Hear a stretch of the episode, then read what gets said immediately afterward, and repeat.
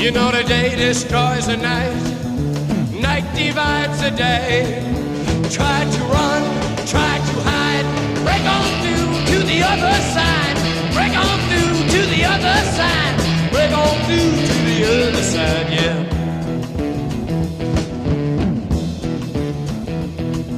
We chased our pleasures here, dug our treasures there, through to the other side. Break on through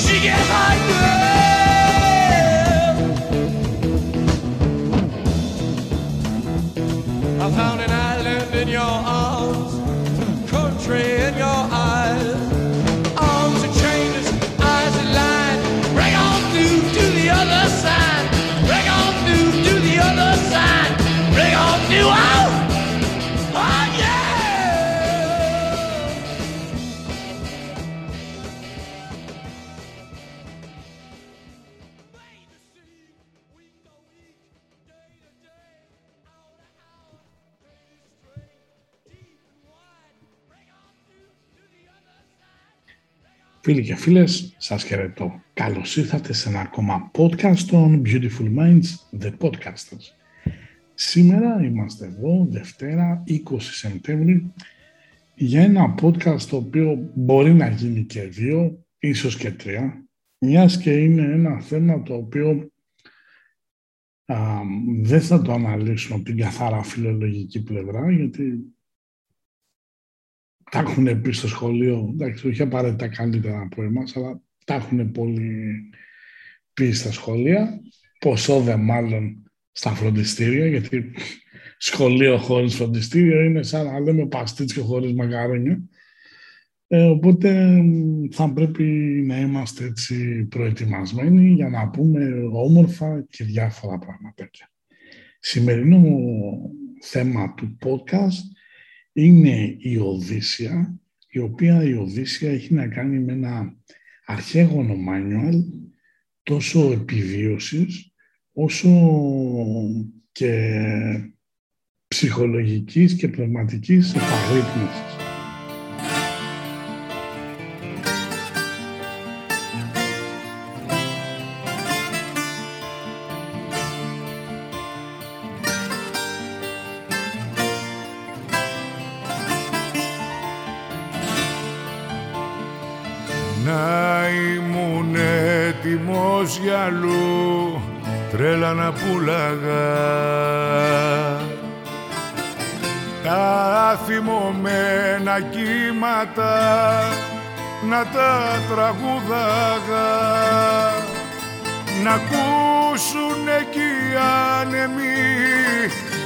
Μήπως καλμάρουνε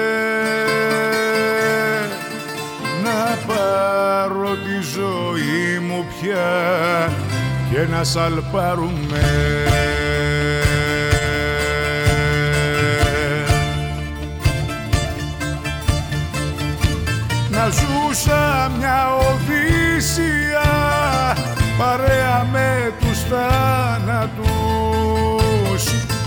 Τέτοιο σχολείο στα σίγουρα πότε δεν βγάζει αγράμματους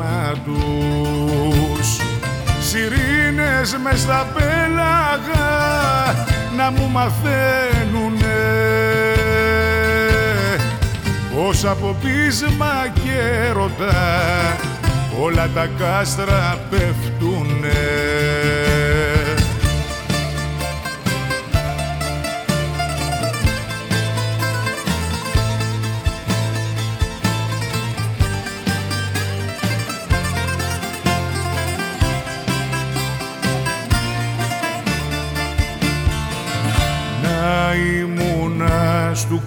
κόσμου αυτού πάλι το μπέρδεμα.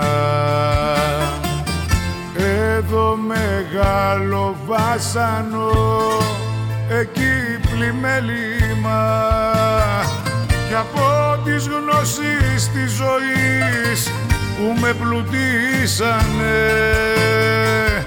να δώσω και στους φίλους μου που δεν τολμήσανε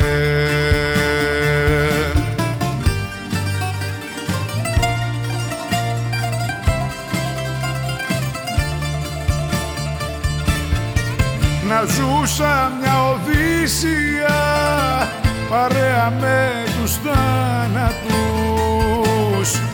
Τέτοιο σχολείο στα σίγουρα Πότε δεν βγάζει αγράμματους Σιρήνες μες στα πέλαγα να μου μαθαίνουνε. Πως από πείσμα και έρωτα όλα τα κάστρα πέφτουνε πως από πείσμα και έρωτα όλα τα κάστρα Για όλα αυτά θα μας μιλήσουν άνθρωποι. Έχω καταρχήν στην άλλη άκρη της Ελλάδας. Εντάξει, αν παραμείνει ο Κυριάκος λίγο ακόμα, δεν ξέρουμε αν θα είναι στην άλλη άκρη της Ελλάδας. Θα, ας μείνουμε στην άλλη άκρη.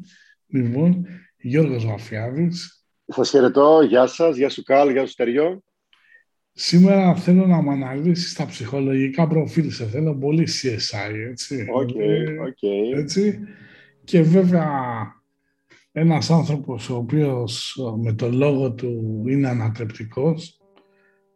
Φανταστείτε πόσο ανατρεπτικός είναι σήμερα.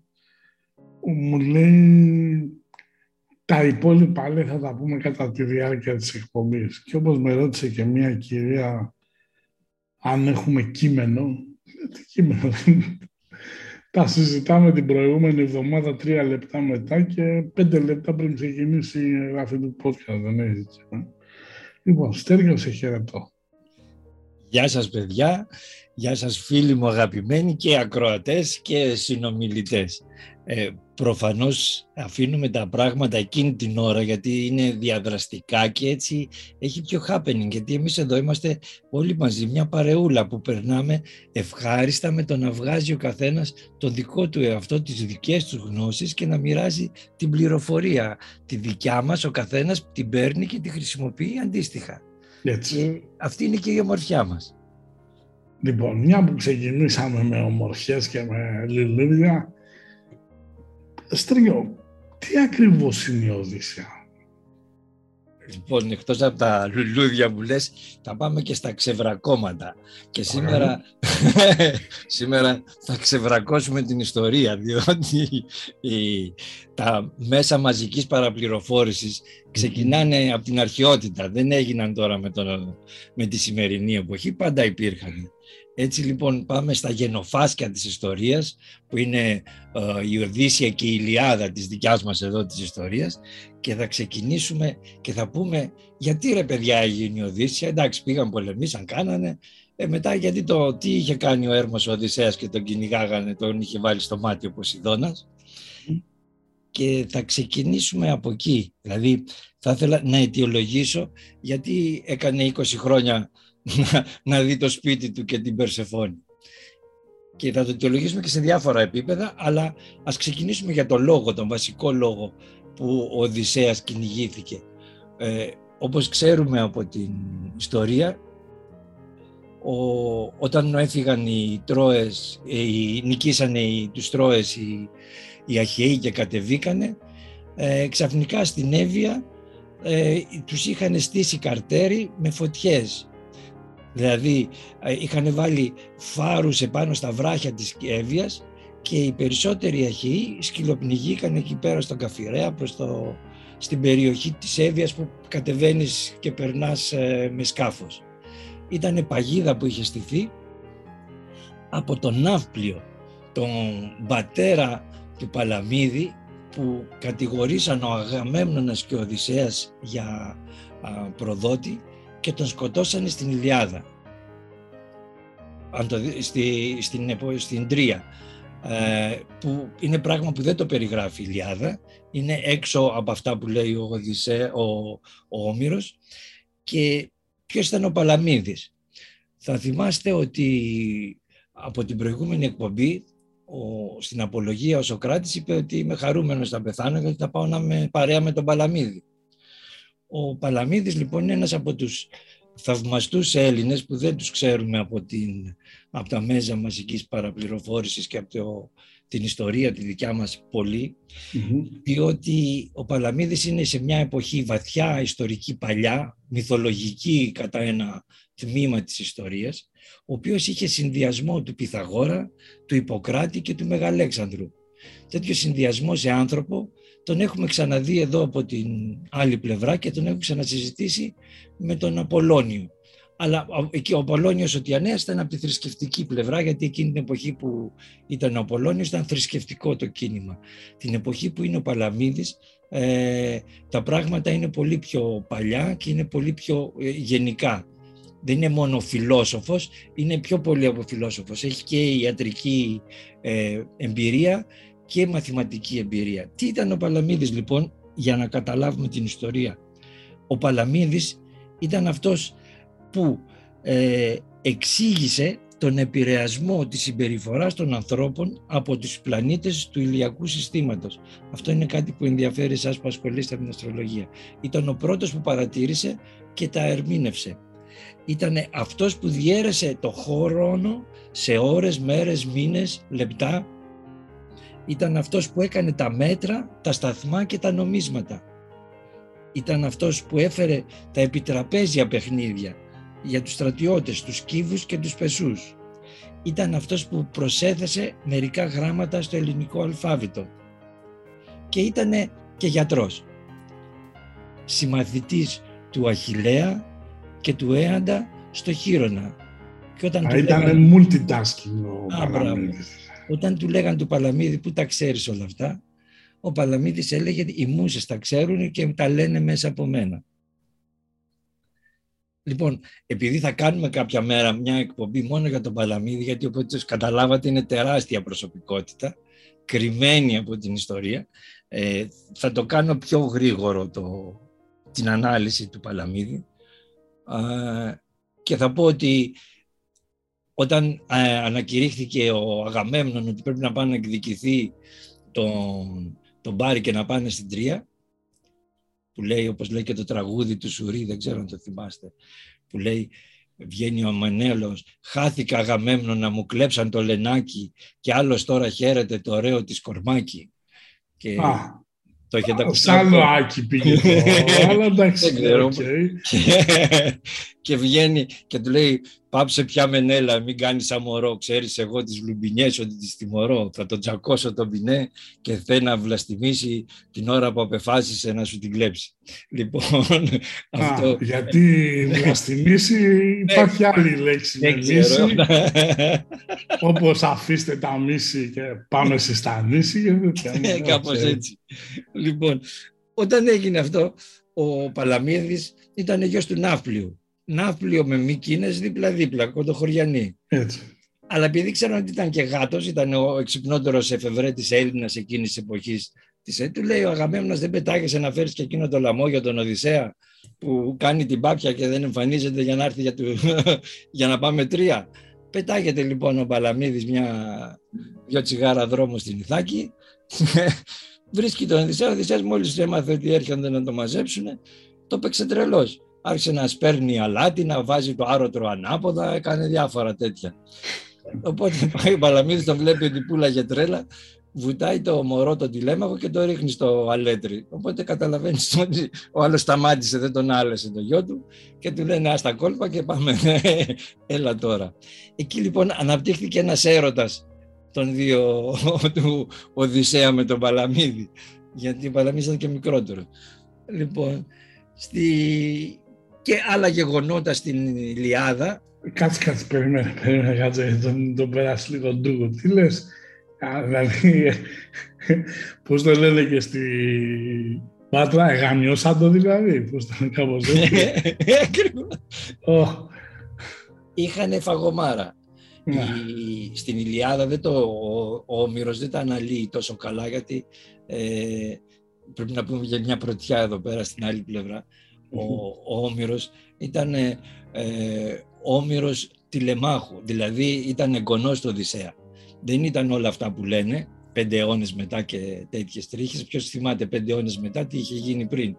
Και με Ναι. λεπτομέρειες που έχει γράψει ο Όμηρος, γιατί ο Όμηρος έχει φοβερές λεπτομέρειες, περιγραφές, όπως θα σας πω και πιο πέρα, ε, φοβερές περιγραφές που μόνο αν δεν είσαι- είσαι εκεί, δηλαδή δεν μπορεί, αν δεν τ' άκουσε από τον ίδιο τον Οδυσσέα κάποιος να ξέρει τι έκανε στην Κύρκη, τι έκανε με τον Κύκλοπα, τι έκανε όλα αυτά, δεν, είναι, δεν βγαίνουν ε, μετά από πέντε αιώνες τα θυμούνται και τα λένε. Εδώ γραπτά έχουμε και δεν ξέρουμε την προηγούμενη εβδομάδα τι έχει γίνει ακριβώς. Έτσι. Λοιπόν, στο Αφγανιστάν δεν ξέρουμε τι έχει γίνει, ο καθένας λέει τι θέλει. Παίρνω ένα κοντινό παράδειγμα. Μμμ. Όπως λοιπόν φαίνεται λοιπόν ότι ο Οδυσσέας και ο, από εκεί ξεκινώντας με τον φίλο μας τον Παλαμίδη δεν τα πηγαίνανε καλά. Ε, αν φανταστείτε ότι υπήρχε μια στην Ιλιάδα μια- δύο φατρίες. Η μία φατρία ήταν ο Διομήδης, ο Οδυσσέας και ο Αγαμέμνονας που ήταν ψηλολαμόγια και από την άλλη ήταν ο Αχιλέας, ο Παλαμίδης και ο Έαντας. Ε, καταλαβαίνετε ότι η κλασική φαγωμάρα των Ελλήνων πάντα υπήρχε και έχουμε ορισμένα παραδείγματα. Ου, Εν πάση περιπτώσει, δεν θα το αναλύσουμε πολύ. Θα πούμε ότι είχαν συμφιλιαστεί και οι τρεις με τον Παλαμίδη, του κάνουν μια λαμογιά ότι έπαιρνε λεφτά από, το, από τους Τρόες για να σαμποτάρει τους Έλληνες και τον καταδικάζουν σε θάνατο δια λιθοβολισμού. Και έτσι ε, δεν πέθανε ο Λα- Παλαμίδης και γι' αυτό και δεν, δεν παριγράφεται καθόλου στη, από τον Όμηρο ο Παλαμίδης αν ύπαρξη γιατί το ξεκινάει ανάποδα επίτηδες για να τα αποφύγει όλα αυτά. Ε, να μην αναγκαστεί να αναφέρει τι κάνανε ο Αγαμέμνος και έπεσε και η εκδίκηση του πατέρα του Παλαμίδη μετά. Αλλά αυτό να κάνουμε μια εκπομπή γιατί έχει πολύ ψωμί να το Ωραία. συζητήσουμε. Οπότε με αυτό εδώ που σας είπα είναι ο λόγος που ο Ποσειδώνας που ήταν με τη μεριά του Τρίας κυνήγησε τον Οδυσσέα γιατί θεώρησε ότι ο Οδυσσέας δεν ήταν ηθικό εντάξει. Και όπως θα μας πει και ο φίλος μας ο Γιώργος, ότι ο Ποσειδώνας αντιπροσωπεύει την ψυχική κατάσταση του ανθρώπου, τη συναισθηματική κατάσταση του ανθρώπου και στην πραγματικότητα η Οδύσσια δεν είναι τίποτα άλλο από μια πορεία της εσωτερικής ε, ανομαλίας που υπήρχε μέσα στον ψυχισμό του Οδυσσέα και τον έκανε να περάσει 10 χρόνια τριγυρνώντας από εδώ και από εκεί, τα 9 βέβαια με την Κύρκη, αλλά αυτό το κάνουμε γαργάρα. Μάλιστα. Λοιπόν, η Οδύσσια καταρχήν είναι έπος, είναι τραγούδι, χωρίζεται σε ραψοδίες. Η σύγχρονη ραψοδή, όσο και αν σας φάνει περίεργο στη σύγχρονη εποχή, είναι η ράπερ. Είναι δηλαδή ε, αυτοί που κάνουν ρήμες, δηλαδή με ομοιοκαταληξίες και τέτοια. Στην Οδύσσια υπάρχει ένα χαρακτηριστικό παράδειγμα όπου βλέπουμε σε σχέση με την Ηλιάδα πολύ έντονο το γυναικείο στοιχείο. Δηλαδή στην α, Ηλιάδα ξέραμε, ξέρω εγώ, Βρυσίδα, Ελένη, η γυναίκα του Έκτορα και όλοι αυτές, εντάξει, αν ξέρεις την Ελένη που είναι το κεντρικό πρόσωπο που χτίστηκε η ιστορία, εντάξει, όλες οι άλλες ήταν λίγο αδιάφορες, ας πούμε, όπως ο μεγάλος έρωτας, λέει, του Αχιλέα, ήταν η Πενθυσίλια, ας πούμε, που την είδε για δευτερόλεπτα, την ερωτεύτηκε και λέει τώρα πάμε. Η Γιούργια στον ταμπλά με τα κουλούρια. Λοιπόν, θέλω να ρωτήσω κάτι. Η,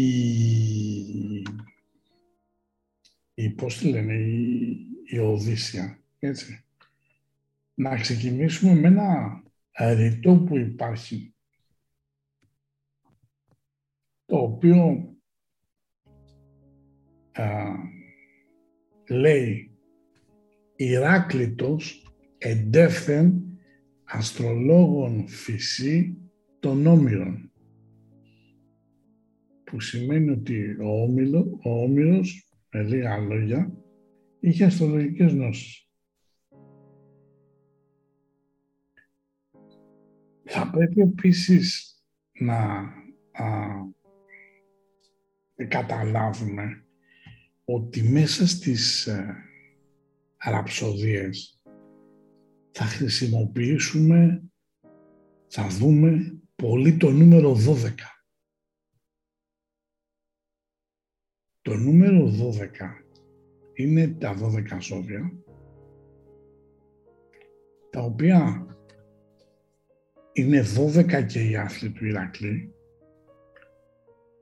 είναι 12 επί 2 που πέρασε και τόσες είναι ραψοδίες για να φτάσει στον τελικό προορισμό.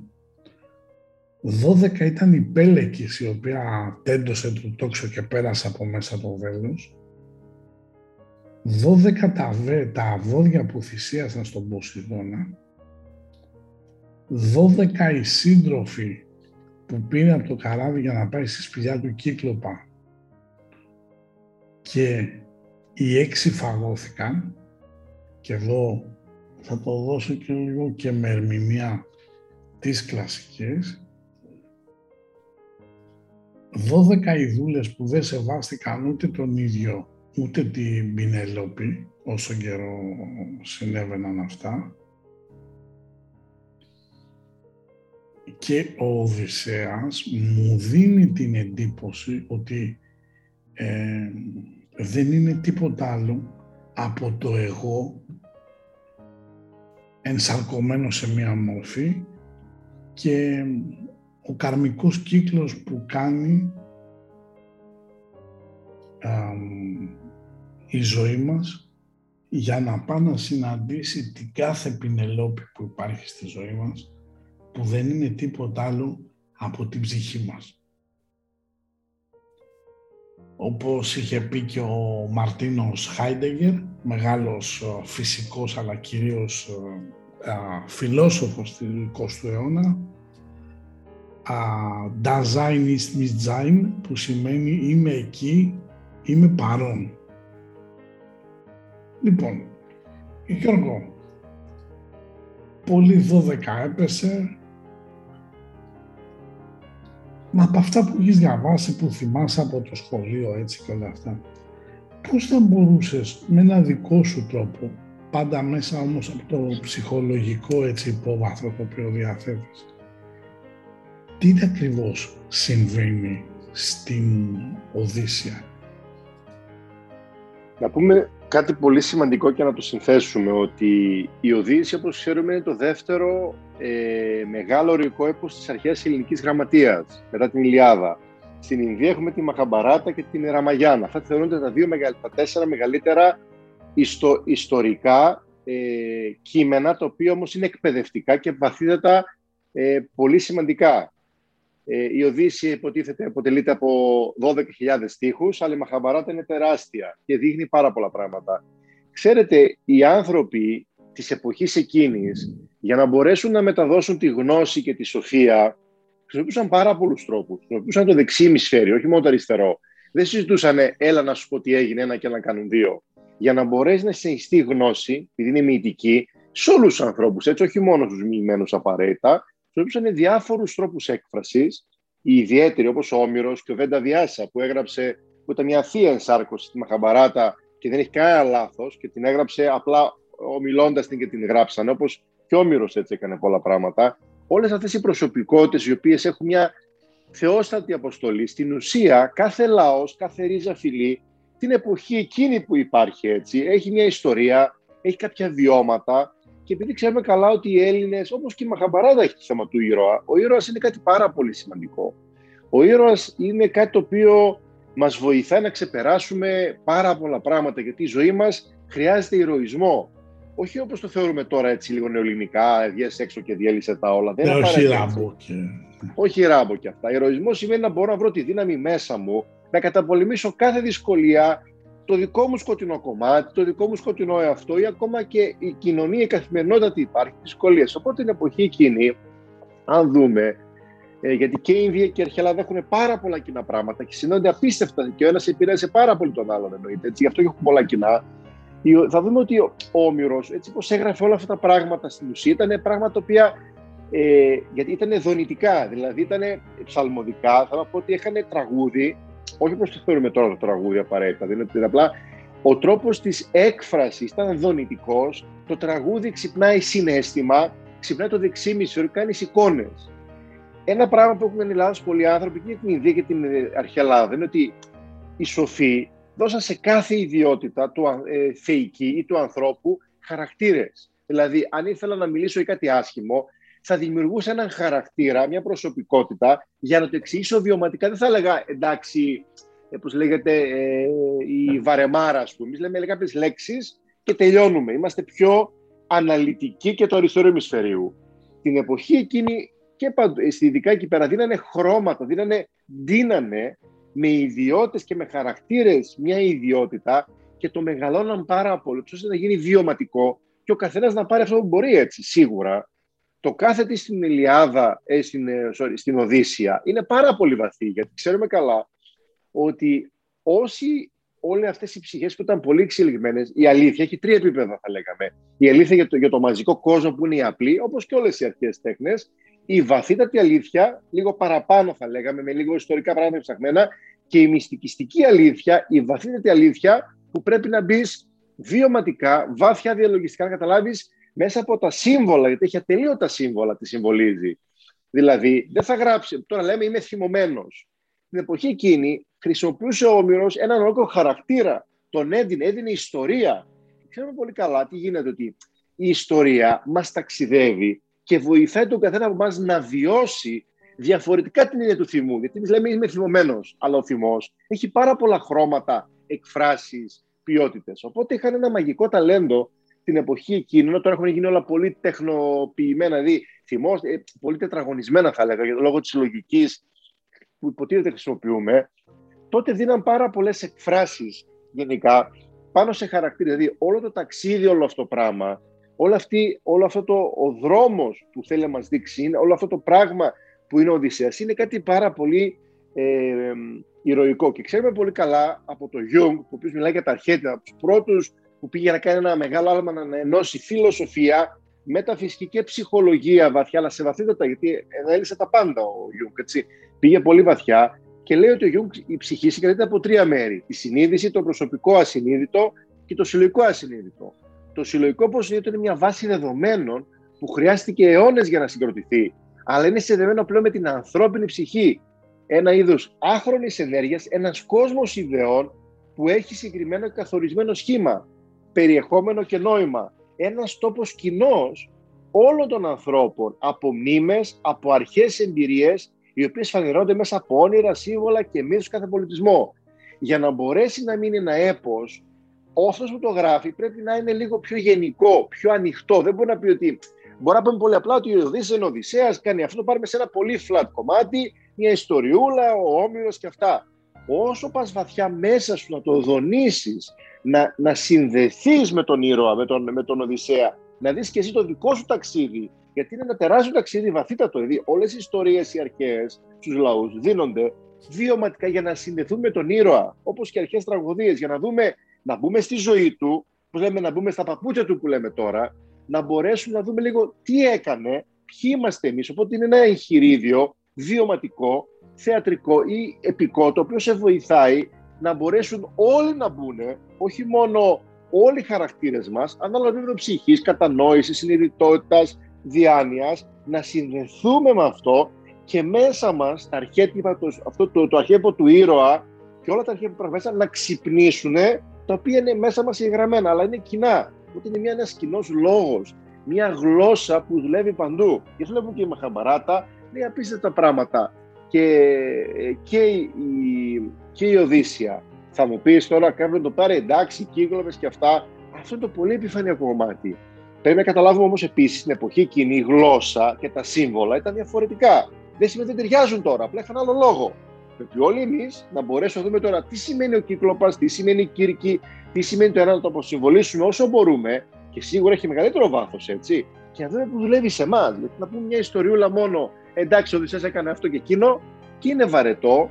Και γιατί να κάνει ο Όμηρος τόση δουλειά, και γιατί να μείνει τόσο πολύ, αν είναι τόσο βιωματικό αυτό το ταξίδι, τόσο σημαντικό. Γι' αυτό και ο Γιουνγκ και όλοι οι μεγάλοι φιλόσοφοι και άλλοι έχουν μιλήσει για την Οδύσσεια σε πολλά επίπεδα.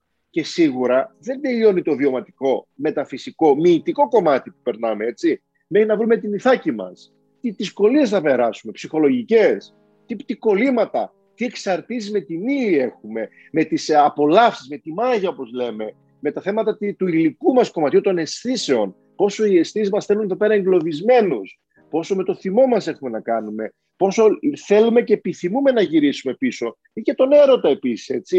Ή η έννοια να θέλω να γυρίσω πίσω στην πατρίδα μου.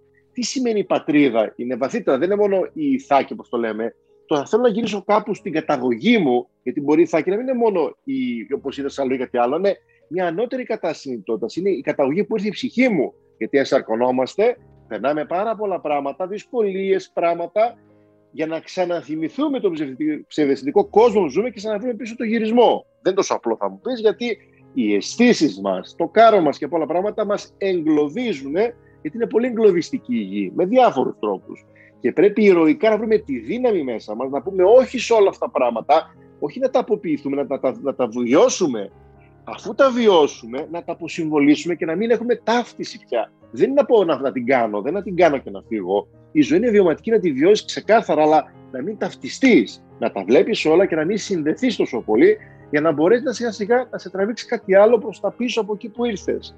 Γι' αυτό είναι πάρα πολύ βαθύ όλο. Γι' αυτό και οι αρχαίοι Έλληνες ξέρανε μυητικά και πολλοί άλλοι λαοί να δίνουν τις ιστορίες με, ε, σαν έπος και η ραψοδία είναι αυτό που λέμε αυτό το ποίημα, αναφέρεται στα καταστρώματα ενός ήρωα. Είναι πολύ σημαντικό για το ήρωα γιατί σε δίνει δύναμη, στόχο, γιατί οι, κατα... οι καταστάσεις της ζωής κάθε εποχής είναι να σε κατεβάσουν, να μπεις στη μιζέρια, σε οτιδήποτε άλλο. Ο ήρωας ξυπνάει μέσα μας το αίσθητο να όχι μόνο να επιβιώσουμε, να ανταπεξέλθουμε τις δυσκολίες μας και τις δικές μας τις προσωπικές, όχι μόνο εκεί έξω, και να κάνουμε ένα ηρωικό ταξίδι άνωθεν στην ουσία. Στέριο.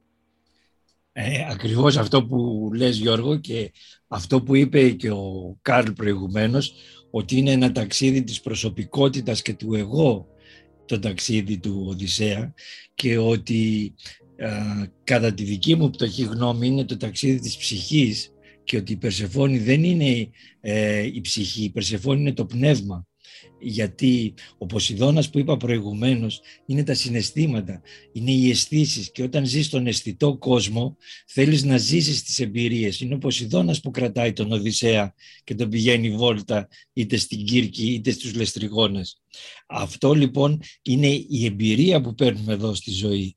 Ο, η Οδύσσια ακριβώς αυτό δείχνει. Δείχνει ότι το παιχνίδι που κάνουμε, το παίγνιο της ζωής είναι ακριβώς αυτό το πράγμα. Και γι' αυτό και πηγαίνει και στον, στον Άδη, δηλαδή δεν πάει μόνο στη ζωή ο Οδυσσέας, πάει και στο θάνατο, πεθαίνει χωρίς να πεθαίνει, πάει ένσωμα, ενσωματωμένο στον θάνατο και βρίσκει τους πεθαμένους. Και τους βρίσκει ε, και για να τους δει τι κάνει, κόβει τη γίδα για να βγει το αίμα και γιατί σημαίνει, γιατί το κάνει αυτό. Διότι το αίμα αποτελεί ενέργεια που φέρνει τις ψυχές που είναι στον κάτω κόσμο. Και όταν λέμε κάτω κόσμο εννοούμε τη γη την ίδια, στην μέσα γη, την έσω γη, ε, όπως περιγράφουν και οι άλλοι τέτοιοι. Βγάζοντας το αίμα, το αίμα ε, ε, βγάζει, έχει μια ενέργεια, αυτή τη ζωτική ενέργεια. Η, η ζωική ενέργεια αυτή φωσφορίζει το εθερικό σώμα του πεθαμένου που είναι εκεί πέρα στον Άδη και κάνει την ψυχή του, ας το πούμε έτσι, και μπορεί και τους βλέπει. Και γι' αυτό τρέχει η μάνα του και όλες οι ψυχές να πιούν αίμα. Δεν πιάνουν να πιούν αίμα γιατί δεν μπορούν να πιούν αίμα. Αλλά θέλουν να δουν το σώμα τους, να το δουν στο επίπεδο που βρίσκεται πάνω στον αισθητό κόσμο. Και ε, λέγοντας αυτά φτάνει τελικά στην ψυχή του που είναι η Περσεφόνη αλλά όπως θα δείτε στη συζήτηση ε, δεν κάθεται στην Περσεφόνη ο, ο, ο Οδυσσέας την ξανακάνει γιατί ο Οδυσσέας είναι και Ελληνάρας θέλει να ζήσει τη ζωή, θέλει να ζήσει τις αισθήσεις και καλά κάνει. Μαγιά του, άλλωστε γι' αυτό έχουμε έρθει για να το ζήσουμε και ξανακάνει άλλα πράγματα που θα τα πούμε σιγά σιγά. Άρα ε, μπορούμε να δούμε το ένα άλλο επίπεδο που είναι το πνευματικό επίπεδο της Οδύσσιας που δείχνει την εξέλιξη και την πορεία του γιατί ζούμε. Αυτό είναι ένα το επίπεδο. Και επίσης υπάρχει και το, η, φυσική, το φυσικό, η φυσική ερμηνεία του ταξιδιού που μπορούμε να τη συζητήσουμε και αυτή γιατί σας έχω ορισμένες εκπλήξεις. Ωραία. Καταρχήν να πούμε ότι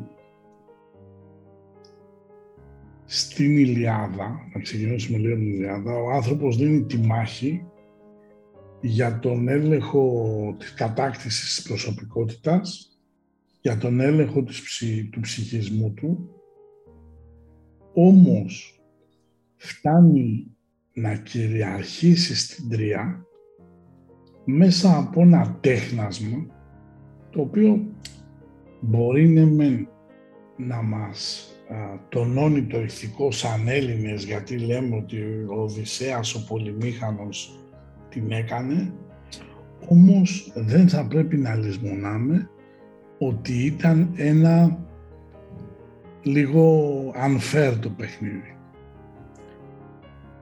Έτσι μέσω του δούριου ύπου δείχνει ότι καταφέρνει και κυριαρχεί λοιπόν ο νους, το μυαλό, όμως θα πρέπει να καταλάβουμε ότι η διαφορά με την Οδύσσια είναι ότι ο άνθρωπος δίνει ένα μια τεράστια μάχη να ταυτιστεί με το εγώ του, να κατακτήσει την ατομικότητά του, να δείξει ότι έχει ταυτότητα και κυρίως να ταυτιστεί με το πνεύμα και την ψυχή.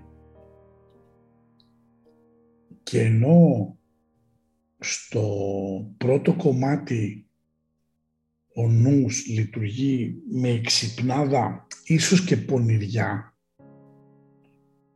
στην Οδύσσια υπάρχει μία σοφία. Όχι απαραίτητα από όλους, αλλά ας μείνουμε το κεντρικό πρόσωπο που είναι ο Οδυσσέας. Εδώ επειδή πάρα πολλές φορές έχουμε ρίξει πολλούς, ε, πολλές εργατοώρες σκέψεις αλλά και αντιπαράθεσης για το αν υπάρχει ελευθέρα βούλησης ή όχι και πόσο μπορούσαν οι θεοί ή ο Θεός να παρεμβαίνει, παύλα επεμβαίνει στις ζωές, θα πρέπει να καταλάβουμε ότι επειδή οι αρχαίοι θεοί των Ελλήνων είχαν ανθρώπινα χαρακτηριστικά, χαρακτηριστικό παράδειγμα είναι ότι ο Δίας, ο Θεός των Θεών, ήταν με τους Τρώες και όχι με τους Έλληνες. Αλλά ε, οι μοίρες είχαν ορίσει ότι θα έπρεπε να κερδίσουν οι Έλληνες και εκεί ο Δίας δεν μπορούσε να επέμβει. Και ένα πράγμα που θέλω να πω και ίσως και να προβληματίσω τους φίλους ακροατές είναι κατά πόσο τελικά οι μοίρες δημιουργούν πράγματα, καταστάσεις, μιας και στην αρχαία Ελλάδα δεν υπάρχει ούτε ένα άγαλμα που να σχετίζεται με τη μοίρα. Πράγμα που σημαίνει ότι δεν την είχαν προσωποποιήσει για να έχει αυτό το απόμακρο από την ανθρώπινη φύση. Στέγιος. Ε, εδώ θέλω να κάνω μια παρέμβαση σε αυτό που ειπες Είχαμε, στην Τρία είχαμε τους Αχαιούς και τους Τρώες και οι δύο ήταν Έλληνες. Δεν ήταν ξεχωριστοί οι Έλληνες από τους Τρώες. Η ίδια γλώσσα είχαν, οι ίδιους θεούς είχαν, ίδια πράγματα πιστεύανε. Ήταν, ε, ήταν όπως διαφορετική πόλη κράτος στην πραγματικότητα. Οι πόλεις κράτος ήταν όλες. Δηλαδή, αν πήγαινε η Λάρισα εναντίον του Βόλου, δεν είναι Έλληνες ήταν και οι μεν και οι δε. Είναι βασικό αυτό γιατί ε, από τους Τρόες όταν έφυγε, όταν την καταστρέψανε, πήγαν και χτίσανε τη Ρώμη. Και οι Ρωμαίοι νομίζουν ότι είναι Ιταλοί, ενώ είναι πατριωτάκια μας. Έτσι. Λοιπόν, πάμε λοιπόν να ξεκινήσουμε με το ότι στην πραγματικότητα ενδεχομένως ο Οδυσσέας να είναι το σώμα μας, η Περσεφόνη να είναι το πνεύμα ή η ψυχή, αν και καλό θα ήταν να έχει γίνει διαχωρισμός σε αυτά τα δύο. Και η σταθμή του Οδυσσέα είναι οι διαδοχικές ενσαρκώσεις του κάρμα. Είναι λίγο προχωρημένα αυτά που ακούτε, αλλά λάβετε τα λίγο υπόψη, διότι όλα αυτά δόθηκαν εν είδη ιστορίας, μυθολογίας, φιλολογικής έτσι, ροής του λόγου, όμως θα πρέπει να καταλάβουμε και κάτι άλλο. Σε τέτοια κείμενα ο καθένας παίρνει αυτό που μπορεί να πάρει.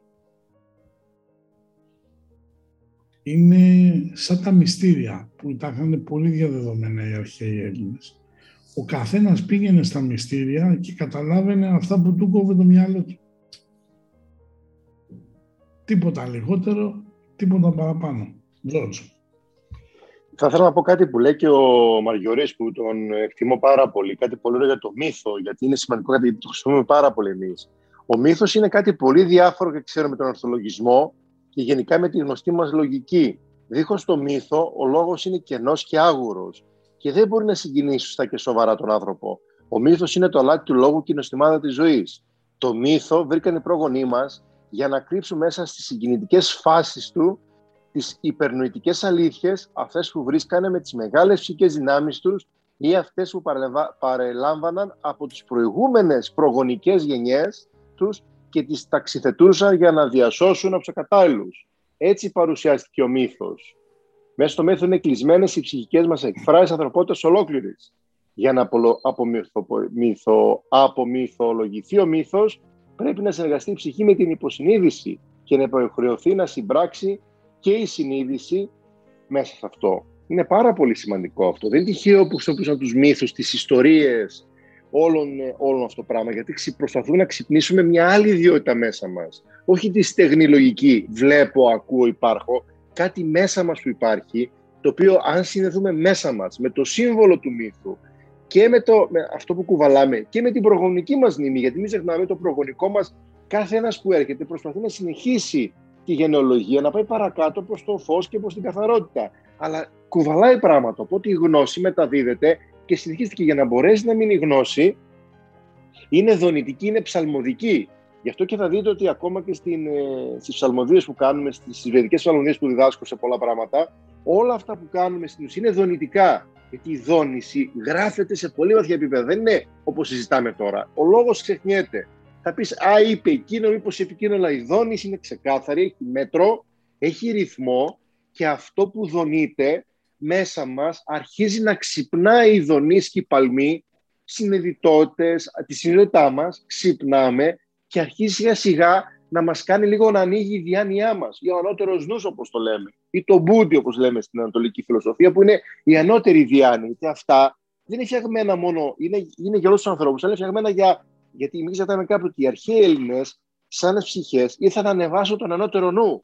Ήταν αυτοί που μπόρεσαν και φτάσανε με το νου με τον ότερο τόσο πολύ ψηλά να αναλύσουν τα πάντα, να δώσουν σύμβολα, αρχιτυπικές αξίες, ιδέες στα πάντα και μπορέσαν να αναλύσουν τα πάντα με πολύ διάνοια και με, και με λόγο και με τοποθέτηση. Δεν ήταν κάποιοι άλλοι το κάνουν τόσο καλά όσο οι αρχαίοι. Ήταν εκπληκτικοί, ήταν η δικιά τους, το δικό τους, θα λέγαμε ντάρμα, θα λέγαμε, να το πούμε πιο να το τα συνδέσω, να δώσουν γνώση, πληροφορία και να μπορέσουν να συνδέσουν το νου με την ψυχή και το συνέστημα. Έτσι. Γι' αυτό έδωσαν πολλή πληροφορία και πολύ ξεκάθαρη. Έτσι. Γι' αυτό δώσαν σύμβολα και φράσεις. Οπότε γι' αυτό χρειάζεται πάρα πολύ ο μύθος και ο τρόπος. Ήταν ένας άλλος μυητικός, εκπαιδευτικός τρόπος, ο οποίος συνεχίστηκε σε όλη την ανθρωπότητα, έτσι. Αλλά δυστυχώς στην εποχή μας δεν ακούμε ιστορίες.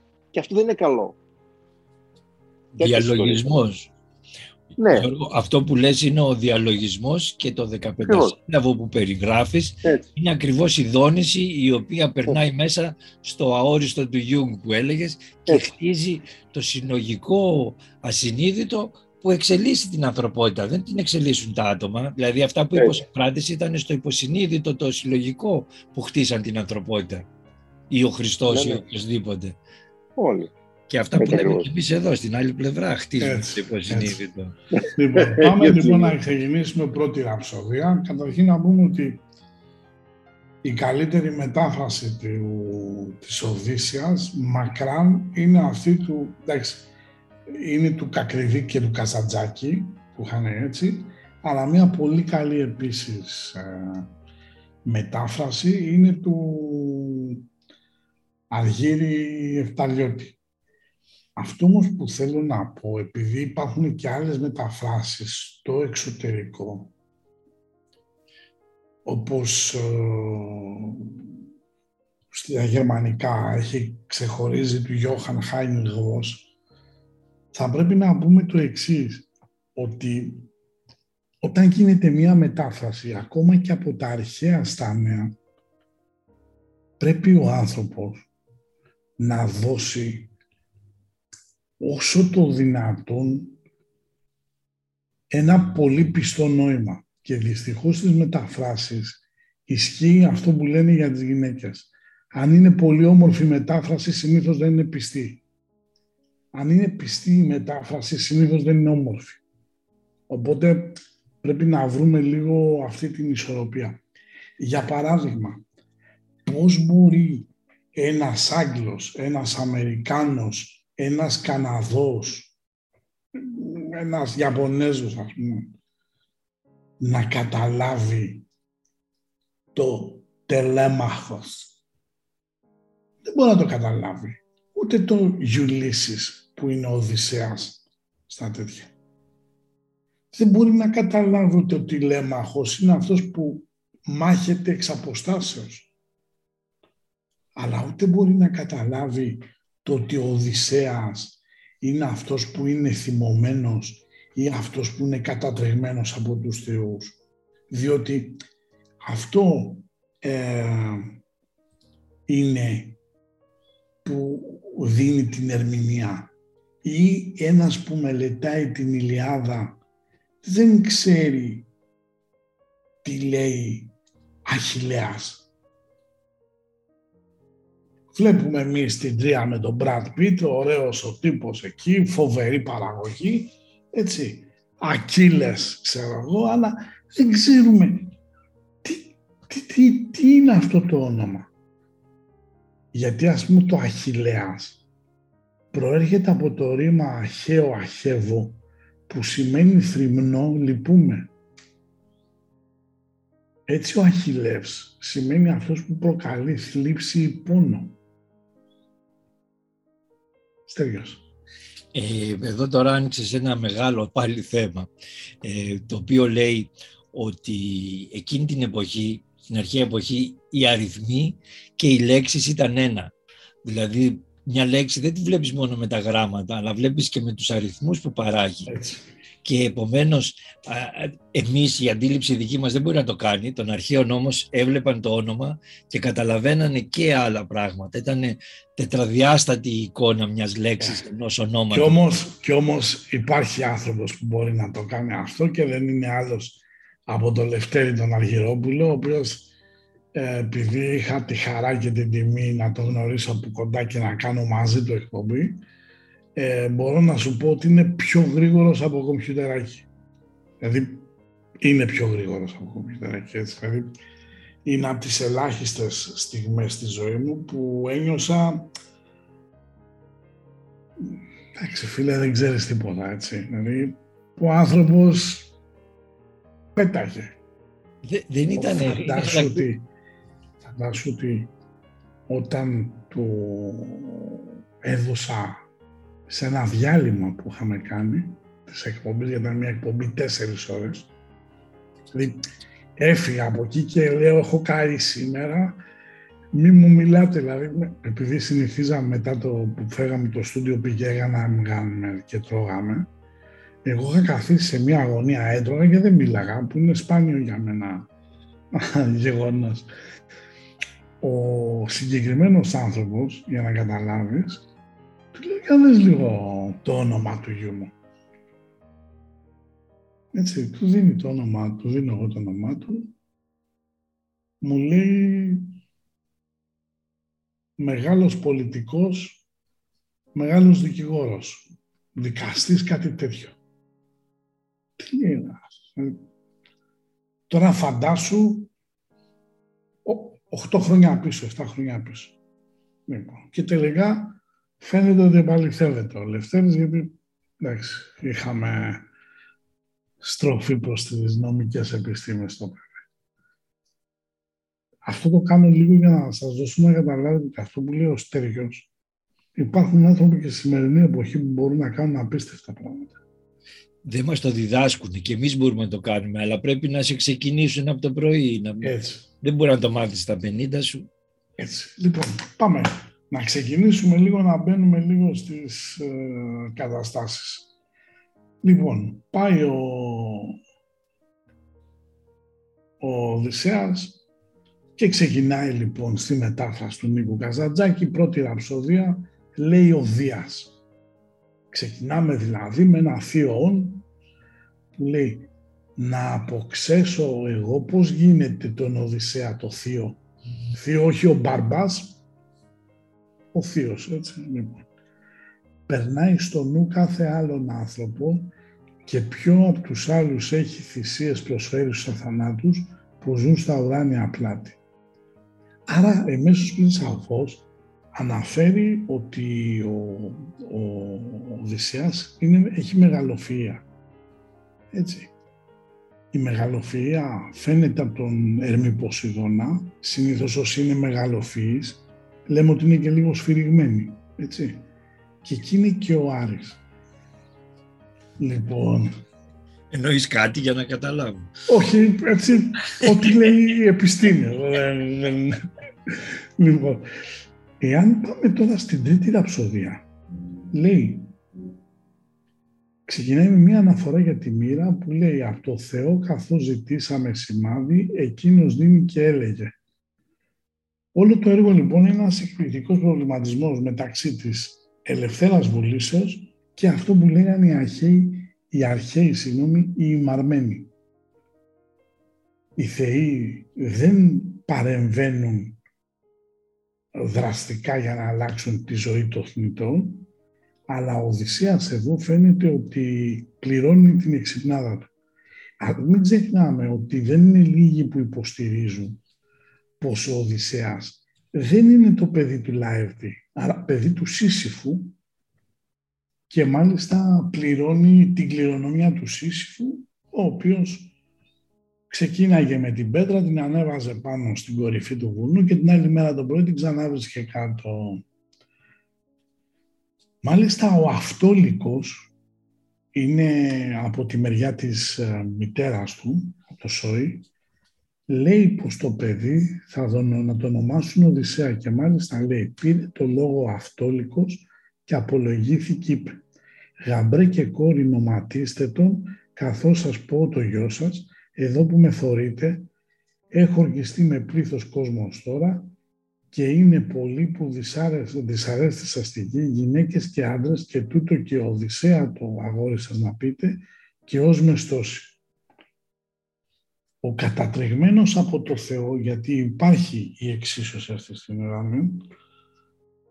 Έτσι, τώρα παράλληλα έχω και το Βαθιάδη παίρνει full extra credit πληροφορίες. Λοιπόν, είναι ήλιος Ποσειδώνας ίσον βουλκάνος. Βέβαια τώρα θα παίξουν και άλλοι wannabe, θα, εντάξει, OK. Okay. Λοιπόν, ε, οι θεοί λοιπόν είχαν προαποφασίσει πως ο Οδυσσέας θα έπρεπε να περάσει στα πάνδεινα. Υπάρχει βέβαια χρησμός που έλεγε πως αν εμπλακεί σε πόλεμο θα γυρίσει μετά από 20 χρόνια μόνος του. Έτσι ο... αναγκάστηκε να κάνει τον τρελό σε αυτό που είπες. Πήγε ο Παλαμίδης και τον ανάγκασε, τον ανάγκασε να εκστρατεύσει προς την πλοία στην Τρία με 12 πλοία. Πάλι το 12.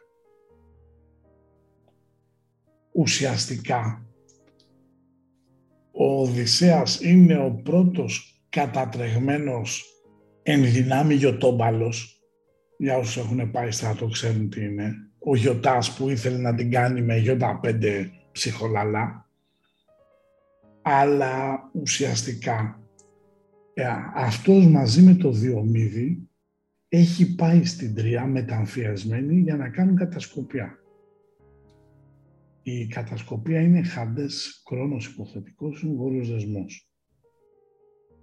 Επίσης είναι υπεύθυνος για τη σύλληψη της ιδέας του Δούριου Ήπου. Ο Δούριος Ήπος ουσιαστικά για όσους έχουν πάει στρατό είναι το πρώτο τόμπ, δηλαδή τεθωρακισμένο όχημα μεταφοράς προσωπικού. Λοιπόν, ξεκινάμε. το εμβόλιο είναι. Όχι, όχι, Για να τα συνδέσουμε με το τώρα. Λοιπόν, ξεκινάμε και με την πρώτη ραψοδία που λέει ο Οδυσσέας, ε, ο Ποσειδώνας, συγγνώμη, ο πρώτο διώχτης του Οδυσσέα, λείπει στην Αιθιοπία η Αθηνά παρακινεί τον τηλέμαχο να αναζητήσει τον πατέρα του. Υπάρχει μια λογομαχία με τους μυστήρες του τηλεμάχου και ο αηδός Φίμιος τραγουδά την επιστροφή των αρχαιών και η Πινελόπη θλίβεται και λέει να αλλάξει το τραγούδι.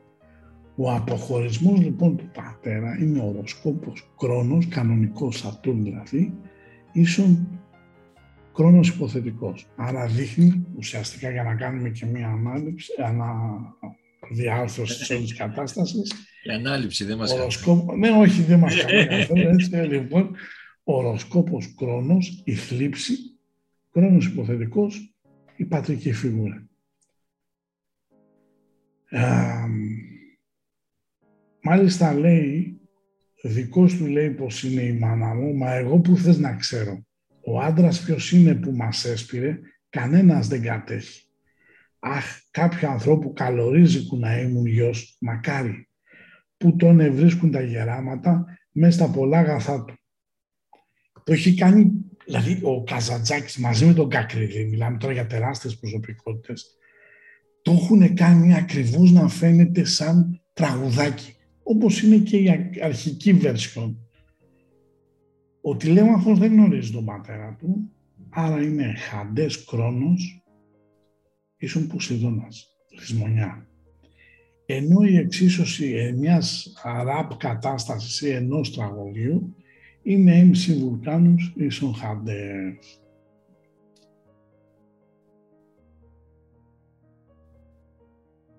Πάμε λίγο στη ραψοδία τη δεύτερη.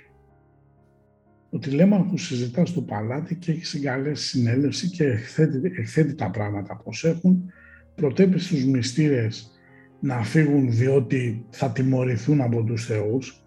Τους λέει έρχεται κλείσμα με τζατζίκια, αλλά εσείς δεν το έχετε δει.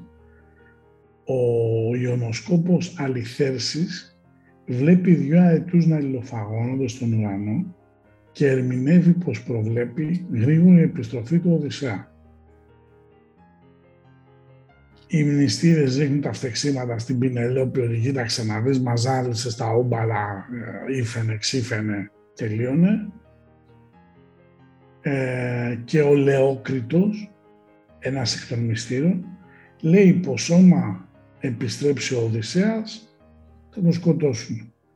Εδώ έχουμε τη σύγκληση της συνέλευσης, σελήνη Ερμής Κρόνος Πουθετικός, η προειδοποίηση προς τους μυστήρες, Άρης, Χαντές, Ερμής, ενώ η ερμηνεία του αληθέσει, η πρόβλεψη ας πούμε, ουρανός, Ποσειδώνας, ίσον Ερμής. Τώρα πρόσεχτε να δείτε γιατί η τρίτη ραψοδιά που συνδέεται και με το ζώδιο των διδήμων είναι πάρα πολύ σημαντική.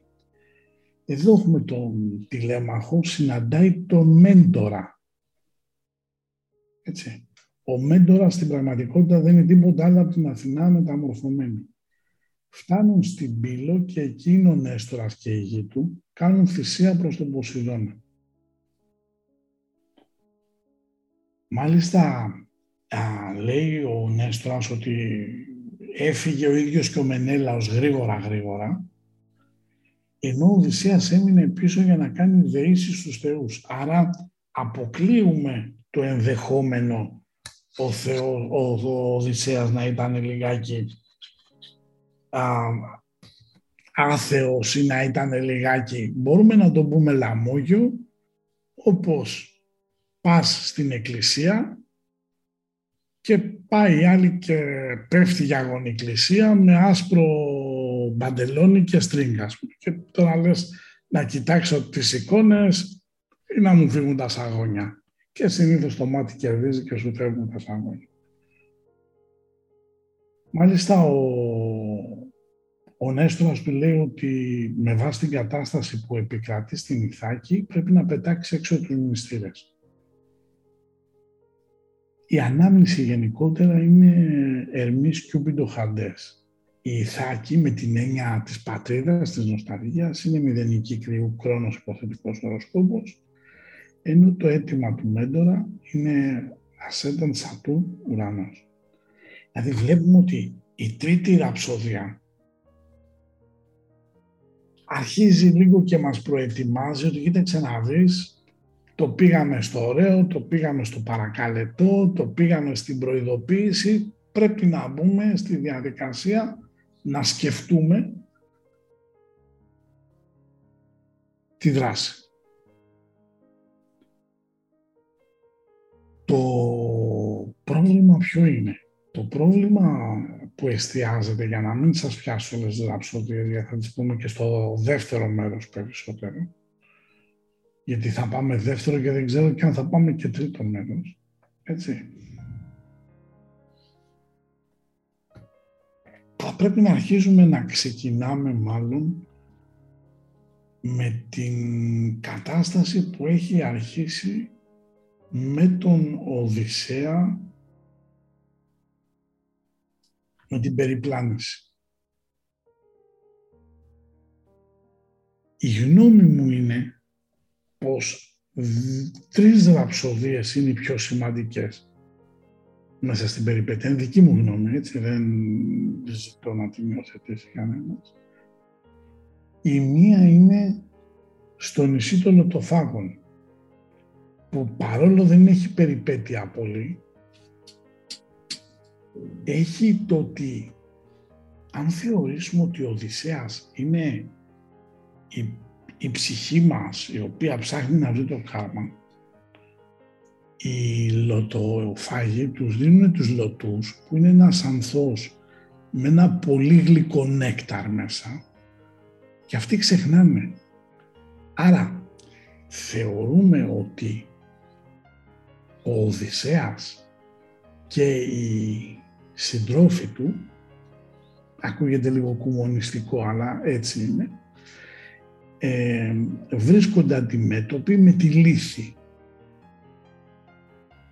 Έτσι. Άρα πρέπει να έχουν μνήμη να μετατρέψουν τη λύθη σε αλήθεια. Τι σημαίνει αλήθεια; Αυτός που δεν ξεχνά. Τώρα πάμε σε πολύ βαθιά νοήματα και γι' αυτό είμαι απόλυτα πεπισμένος ότι θα πάμε σε δεύτερη και ίσως και σε τρίτη εκπομπή. Διότι η Οδύσσια δεν είναι αυτό που μας δίδαξαν. Πάμε μετά στην Κύρκη. Η Κύρκη πιάνει τους α, συντρόφους του Οδυσσέα και τους κάνει γουρούνια.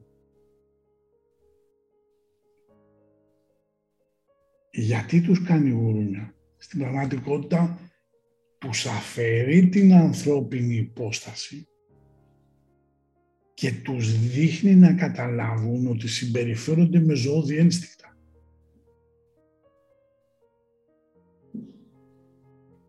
Όταν όμως έχουν φτάσει στην, ε, στο νησί της Κυρικής και η Κύρκη τους κάνει γουρούνια, φτάνουν δι, χωρίζονται στα δύο, άρα δίνουν δύο ομάδες των 23 ατόμων. 23 επί 2, δηλαδή 46, οι δύο ομάδες επί το 23, είναι όσα και τα χρονοσώματα του ανθρώπου. Εάν όμως λάβουμε υπόψη μας ότι οι κήρυκοι τους ε, μεταμόρφωνε από ανθρώπους σε γουρούνια, άρα ενδεχομένως μπορούμε να πούμε ότι μιλάμε για μια γενετική μετάλλαξη ή μια επιστημονική παρέμβαση στον ανθρώπινο γενετικό κώδικα γεννάται ένα, γεννάται ένα ερώτημα το οποίο δεν ξέρω αν θα μπορέσουμε να το απαντήσουμε γιατί δεν είμαστε και πάνσοφοι και δεν μπορούμε να έχουμε... Έχουμε πει στην προηγούμενη εκπομπή που λέγαμε για το DNA. Το ερώτημα λοιπόν είναι το εξής. Εάν θεωρήσουμε κατελάχιστο ότι η Ομήρου Οδύσσια έτσι, έχει 3.000 χρόνια και γιατί το λέω αυτό ιστορία; Διότι όπως ε, ξέρουμε ο Οδυσσέας έφυγε, πολέμησε, ταλαιπωρήθηκε και γύρισε σε 20 χρόνια. Άρα 19,6 χρόνια που είναι ο μετονικός κύκλος, όσοι ξέρουν αστρονομία ή αστρολογία θα καταλάβουν τι εννοώ, δείχνει ότι ο, μέσα από την αφήγηση του, ε, του Ομήρου, η Αφροδίτη στην επιστροφή του Οδυσσέα ήταν λαμπερής στο ουρανό επί έξι μέρες και συνέπεσε με έκλειψη. Συνεργασία του Πανεπιστημίου Λαπλάτα της Αργεντινής με το Πανεπιστήμιο Ροκφέλερ των Ηνωμένων Πολιτειών με επικεφαλής της ερευνητικής ομάδας έναν ελληνικής καταγωγής, τον δόκτωρο Βασίλη Μπαϊκούζη, ε, με ειδικά προγράμματα και υπολογισμούς, καταφεύγουν, καταλήγουν μάλλον στο γεγονός ότι η επιστροφή του Οδυσσέα γίνεται 16 Απριλίου το 1168 π.Χ. Άρα μιλάμε για τρεις χιλιάδες χρόνια ιστορία και λες πώς αυτοί οι άνθρωποι, πώς αυτός ο Όμηρος κατάφερε να γνωρίζει πράγματα περί DNA 3.000 χρόνια όταν η αποκωδικοποίηση του DNA έγινε μόλις το, τη δεκαετία του 40. και εννοώ του 1940.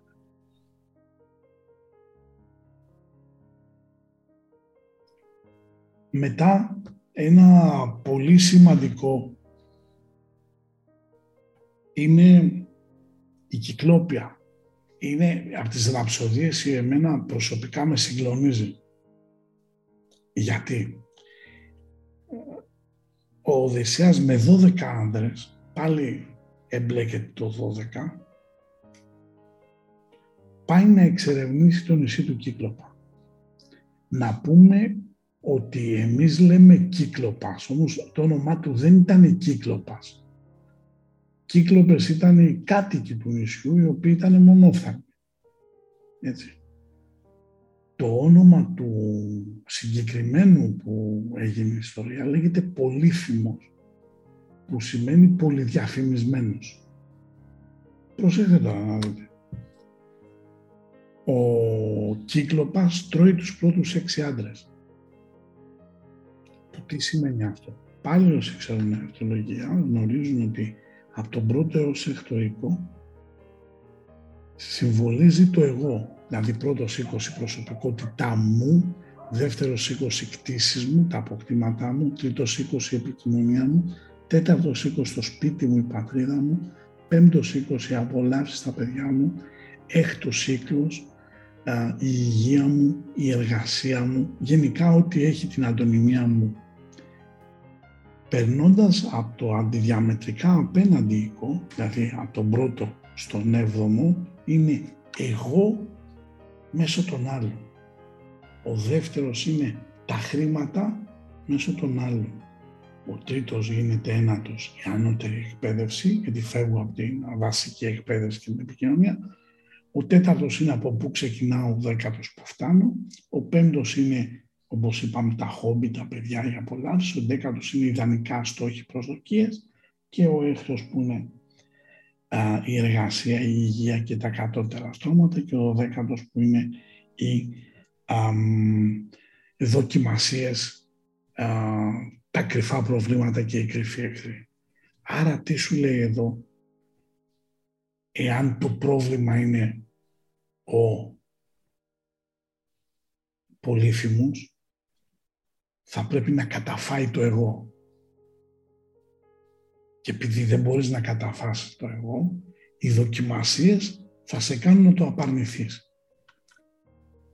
Έτσι λοιπόν ο κύκλοπας είναι η παράφορη οργή, ο θυμός, είναι ανθρωποφάγος. Δηλαδή τρώει ανθρώπους στην ουράνια. Όταν έχουμε κρόνο χαντές Ποσειδώνα, είναι ο καρκίνος.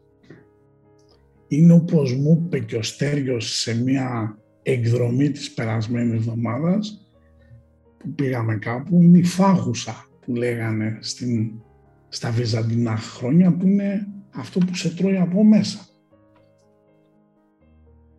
Το ένα μάτι υποδεικνύει τη μονοδιάστατη κατάσταση του θυμού.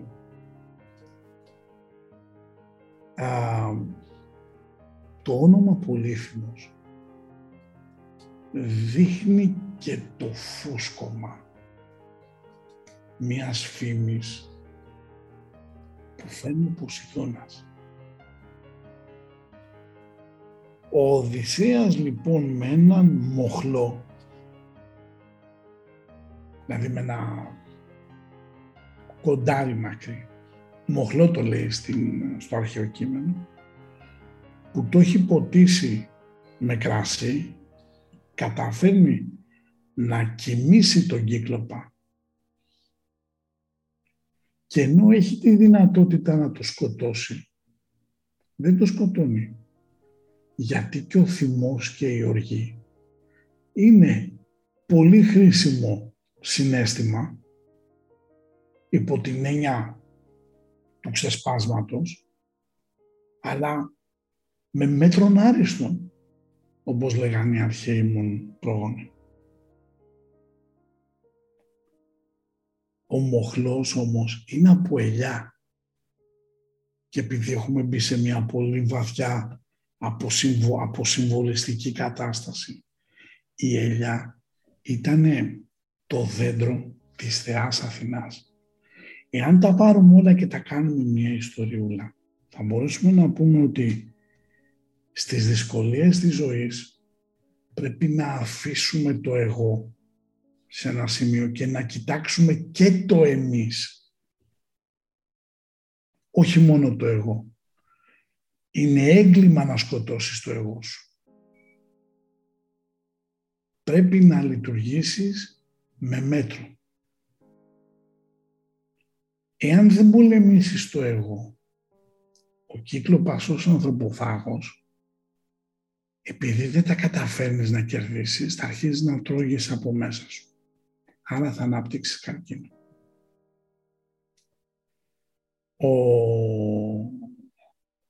το ένα μάτι που έχει υποδεικνύει ότι κοιτάει μόνο προς μία κατεύθυνση. Άρα δείχνει το μονοδιάστατο του πράγματος. Το αλκοόλ που του δώσανε και τον κοιμήσανε ουσιαστικά είναι η ποσειδόνια κατάσταση φυγή σε την πραγματικότητα. Ο μοχλός ο οποίος σε τυφλώνει και σου λέει αν θες να τυφλώσεις την κατάσταση που λέγεται θυμός και οργή, γίνεται με το μοχλό, δηλαδή πρέπει να το χειριστείς, έτσι, μέσα από το δέντρο της Αθηνάς, που τι είναι η Αθηνά, της Σοφίας, άρα μέσα από το λόγο και την επίγνωση την οποία πρέπει να αποκτήσεις. για το πού θέλεις να πας. Και κλείνω εγώ, γιατί κούρασα, με την Κύρκη. Η Κύρκη στην πραγματικότητα α, μπορεί να έρχεται και από το α, cycle που λένε οι Άγγλοι, που είναι ο κύκλος και δείχνει την κυκλικότητα των γεγονότων. Η Κύρκη λοιπόν προσφέρει στους α, α, συντρόφους του Οδυσσέα ένα ποτό, το οποίο το ποτό αυτό λέγεται κικαιώνας. Εξού και η φράση «ο κικαιώνας των προβλημάτων». Ε, ουσιαστικά μέσα από αυτό που γίνεται η κυκλικότητα, δηλαδή η Κυρική, στην αρχή είναι επιφυλακτική με αυτούς, ίσως και αρνητικά κείμενη και έρχεται ο Ερμής, συναντάει τον Οδυσσέα, του δίνει το μόλι που είναι το αντίδοτο του Κικαιώνα. Άρα σου λέει ότι για να αντιμετωπίσεις τα προβλήματά σου πρέπει να βάλεις τον νιονιό σου να δουλέψει. Και τελικά η Κυρκή όχι απλά συντάσσεται με τους α, συντρόφους του Οδυσσέα και τον ίδιο τον Οδυσσέα, αλλά τελικά γίνεται και οδηγός τους που, τους, που οδηγεί τον Οδυσσέα στον κάτω κόσμο να αλλάξει level, να αλλάξει διάσταση και να είναι ο μοναδικός ο οποίος, μάλλον εκ των λίγων, γιατί έχει κατέβει και ο Ορφέας, έχει κατέβει και ο Ηρακλής, να μπει στο πάνθεον των ηρώων, οι οποίοι καταλύουν ζώντες το βασίλειο του θανάτου. Αποσυμβολιστικά εγώ αυτά ήθελα να πω, δεν ήθελα να κουράσω, έτσι. Στέργιος, γιατί τον βλέπω έχει ανεβάσει στροφές. Ε, μου, μου ρίχνεις μπαλάκια πολλά και ε, θα ήθελα καταρχάς να συνδέσουν όσοι ακούν την εκπομπή επειδή όπως πολύ ωραία τα ανέλησες έχουμε μπει βαθιά επάνω στην, στον αποσυμβολισμό πλέον της Οδύσσιας. Δεν είναι μυστική η Οδύσσια, είναι η αποσυμβολισμένη Οδύσσια. Ε, πρέπει να συνδέσουμε την Κύρκη και με, βλέποντας τις εκπομπές που κάναμε για το DNA και ποιοι μας αλλάξαν το DNA και όλα αυτά και η Κύρκη ήταν μια θεά από αυτούς που μπορούσε να δουλέψει επάνω στο DNA και όσοι πάνε και ακούσουν αυτές τις εκπομπές θα το συνδέσουν και θα καταλάβουν όλο αυτό που λες. Ε, εγώ ήθελα να προσθέσω ε, το φυσικό τμήμα Δηλαδή να μην συνεχίσω να το βουτάμε μέσα γιατί είπαμε θα κάνουμε και δεύτερη. Έτσι, ε, εν ολίγης, να, να, το, να το πάμε στο φυσικό. Δηλαδή η Οδύσσια που πήγε όπως γράφει σε κάποιο, σε κάποιο site που έβλεπα, τελικά ο Οδυσσέας τι έκανε. Ήταν μεταξύ 10 χρόνια μεταξύ Κατάκολου και Ιδάκης ή είχε πάει λίγο παραπέρα. Με τον Παρμαγιάννη τον Λάτσο. Ναι. ναι, ναι. Λοιπόν, επειδή ε, εμείς πιστεύουμε ότι είχε πάει λίγο παραπέρα, είχε πάει στον ωκεανό, όπως λέει, και ο ωκεανός που ξέρουμε είναι ο Ατλαντικός ωκεανός, επειδή πιστεύουμε ότι είχε πάει πριν από, το, από τους Αμερικάνους, από τον Βεσπούκη, ας πούμε, τον Αμέρικο και τον άλλον, τον δικό μας το χιότι, τον πατριώτη, τον Κολόμβο, ότι είχε πάει στην Κούβα. Ήταν ο Κολόμβος.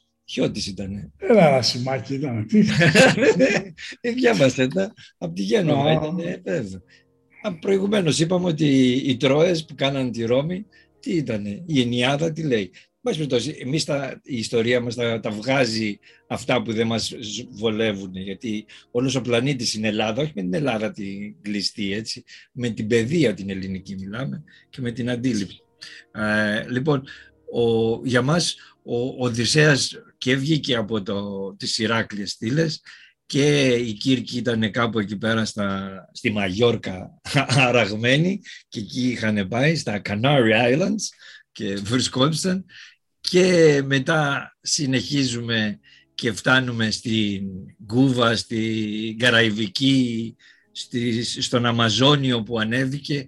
Ο, και πήγε εκεί πέρα που είναι ο Άδης γιατί Ρε φίλε, αυτό ήρωας ήταν ή όταν η στο World Planet, να μου τρελές. Ε, θα, θα σου πω το εξής ότι υπάρχει ο Ζίγκφριντ Πετρίδης, Greek Origin, ο οποίος έχει γράψει ένα βιβλίο που λέγεται Οδύσσια και έχει πάρει ένα ιστιοπλοϊκό και έχει κάνει αυτή τη διαδρομή που σας λέω. Δηλαδή, αν, αν πάτε να βρείτε Οδύσσια του Σίγκφριντ Πετρίδης, θα τη χτυπήσετε στο τέτοιο και θα τα βρείτε. Δεν τα λέω. Θα πρόσεξε να δεις. Για να λέω εγώ, παιδιά. Ο άλλος κολύμπησε τόσες μέρες πήγε. Ε, πώς το λένε, με πλοιάριο.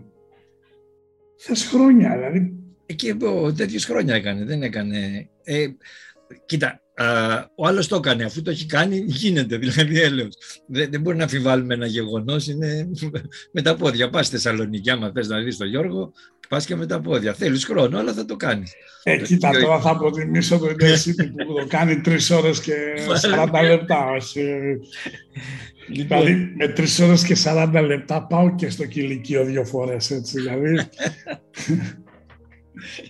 λοιπόν, λοιπόν, έχουμε ε, αυτό είναι το ένα βιβλίο που σας συστήνω που περιγράφει τη διαδρομή. Υπάρχει έχουμε και μια Ελληνίδα. Πες ότι ο Πετρίδης είναι δικός μας και γι' αυτό το λόγο τα έγραψε όπως γουστάρουμε. Έχουμε μια Αμερικάνα, την Εριέτα Μέρτζ, η οποία έχει γράψει ένα βιβλίο μεταφρασμένο στα ελληνικά, είναι ε, πόντος και περιγράφει ότι αυτά που σας λέω, ότι πήγε στη Μαγιόρκα, στις, στο Κανάρι Islands, μετά πήγε Κούβα ε, τέτοιο και μετά ανέβηκε και στην ε, επάνω για να βρει το, τον Αμαζόνιο για να βρει τον Άδη.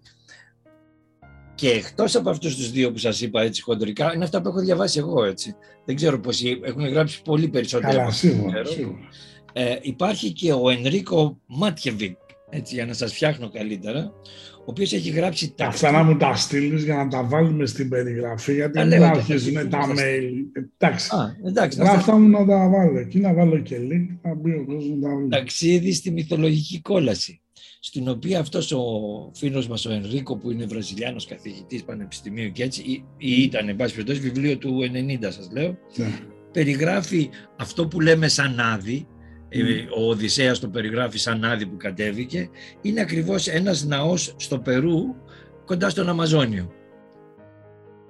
Ωραίος. Έγκρο τέτοιο, τον Αμαζόνιο. Και το περιγράφει και λέει αυτή η γωνία που λέει κατέβηκε από εκεί και είδε το Μίτσο, την έχει εκεί πέρα χτισμένη, είναι χτισμένη. Δηλαδή ε, υπάρχουν σε φυσικό πεδίο αυτά που περιγράφει ο, ο Όμηρος με τον Οδυσσέα. Δεν είναι μυθολογικά δεν είναι του ήρθε, του ξύπνησε ένα πρωί ο Όμηρος και τράβηξε δύο ματζούνια, ξέρω εγώ, μανιτάρια ή αγιουάσκα που λέει. Εντάξει. και το έγραψε. Πάει, τερματίζεται τότε. Όχι, τώρα θα σου κάνω τον τερματισμό, έτσι κάθεσαι. Όχι. Οκ, λοιπόν, και αυτό που θέλω να προσθέσω ως Άγης, εκ, εκτός γης που λέγαμε, ότι αν διαβάσετε τον Όμηρο εκεί που τον βάλαν στο καράβι και τον γυρίσαν οι Φαίακες, θα καταλάβατε ότι πήγε με ούφο και όχι με καράβι και τέτοια, το οποίο ήταν σαν πέταγε από μόνο του, οι ναύτες δεν κάναν τίποτα και κοιμήθηκε στη διαδρομή και έσκασε. Ε, οι φέακες κατά τους προηγουμένους είναι Φλόριντα μεριά. Και όσοι έχουν πάει Φλόριντα μεριά θα έχουν δει ότι υπάρχει ένα νησί Άνδρος και ένα νησί Marathon. Και όταν ρωτήσεις εκεί, γιατί πήγα και ρώτησα το σερίφι, του λέω γιατί το λέτε Marathon, μου λέει Marathon έτσι το λέγανε Ινδιάνοι εδώ πέρα. Λέω τώρα Ινδιάνοι, Greek Indians ήταν αυτοί. Κατάλαβα. Λοιπόν, λοιπόν, έτσι για να, να δείτε ότι η ιστορία δεν είναι όπως τη λες στο σχολείο. Δεν τη γλιτώνουμε τη δεύτερη, πια δεύτερη, δεν γλιτώνουμε για την τρίτη. Αλλά πριν κλείσουμε, γιατί γίνεται λίγο Ben το podcast. Μέχρι στιγμής αυτά που είπαμε, ρε Γιώργο, για δώσε μας λίγο ένα έτσι προφίλ, τι παίζει τώρα. Ο Οδυσσέας ήταν ελέρα μάλλον από ό,τι κατάλαβα, έτσι. Το σημαντικό είναι να μπορέσουμε να τα δούμε πολύ διαφορετικά όλα αυτά. Να μην τα δούμε μόνο έτσι πως τα έγραψε μόνο ο Όμηρος, να δούμε μέσα μας τι ξυπνάει όλο αυτό. Γιατί το να, το να απλά να δούμε ότι τον, τον Οδυσσέα και οτιδήποτε όλα αυτά θα ήταν, θα ήταν μια ανάλυση λίγο κενή μέσα μας. Ο σκοπός είναι να μπορέσουμε να βρούμε όλα αυτά τα, τα ονόματα τι δημιουργούν μέσα μας και όλο αυτό το ταξίδι που έκανε ο Οδυσσέας, γιατί είναι ένα ταξίδι που καλούμαστε καθημερινά όλοι μας να βρούμε τη δύναμη, τη σταθερότητα από τις επιρροές, είτε, είτε των προσωπικών μας καταστάσεων ή εξωτερικά, του θυμού, των συναισθημάτων, να μην μας φάει ο εαυτός μας. Αυτό το εγώ το οποίο έχουν υποθεί τόσα πολλά πράγματα, να μπορέσουμε πρώτα να αποδεχτούμε ποιοι είμαστε, πολύ σημαντικό, να αποδεχτούμε και τα σκοτεινά μας κομμάτια και τα ζώρια κομμάτια και τα καλά μας κομμάτια και ότι δεν μπορούμε να μην πάμε να σκοτώσουμε το σκοτώνω. Άμα πάω να σκοτώσω κάτι, θα ξυπνήσω το ένστικτο μέσα μου του να θέλει να με προστατεύσει. Οπότε δεν πας να σκοτώσεις. Γι' αυτό και ο δρόμος που λέμε, ο δρόμος της γιόγκα που δουλεύουμε τέλος πάντων, ο δρόμος αγάπης, της μπάκτης. Στην ουσία, τι σημαίνει μπάκτη, τώρα σε λίγο πράγματα λέει σημαντικό. Δεν είναι ο δρόμος το να πάω, ο δρόμος της Γκιάνα που λέμε πάω να σκοτώσω τον εαυτό πάω να τον ε, διαλύσω, γιατί υπάρχει ένα δρόμο, ο οποίος είναι και ο βουδισμός ασχολείται πολύ. Πάω, πάω κάπου, από, φεύγω και πάω να αποδομήσω τα πάντα, το νου, τα πάντα και να πω ότι στην ουσία όλα είναι μια ψευδέστηση. Αυτό δεν είναι τόσο απλό πράγμα. Πρέπει να είσαι πολύ καλά εκπαιδευμένος και πρέπει να το έχεις. Δεν ταιριάζει σε όλους αυτό το πράγμα και είναι επικίνδυνο. Όχι ότι είναι κακό, κάποιοι το κάνουν και πάνε χαρά.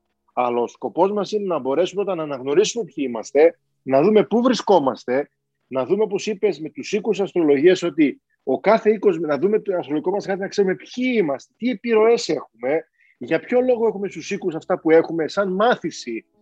Ο αστρολογικός μας χάρτης, που ξέρουμε πολύ καλά, και αυτό που αγάπησα πάνω από μικρό στην αστρολογία, είναι ένα εγχειρίδιο γνώσης που μας βοηθάει να πάμε παρακάτω τι έχουμε, τι φέρνουμε και που θέλουμε να πάμε. Και τι κουβαλάμε σαν ψυχές, τι μνήμες, τι εμπειρίες. Ενώ σαν, βι... σαν βιώματα κατεγραμμένα, όχι ποιοι ήμασταν απαραίτητα, δεν έχει σημασία. Αυτό είναι τι κουβαλάω μέσα μας. Γι' αυτό αυτό το ταξίδι που πρέπει να αποφύγουμε αυτό το Ποσειδώνα που μας μπερδεύει μέσα μας, γιατί είναι αυτό το, η μάγια ή αυτή η ψευδέστηση, όπως τη λέμε, είναι σαν, σαν τη θάλασσα είναι που ταξιδεύεις, ταξιδεύεις, ταξιδεύεις, σαν το, το νερό, το αιώνιο νερό, το κοσμικό νερό, αλλά πρέπει να το ισορροπήσουμε, να ισορροπήσουμε τον εαυτό μας.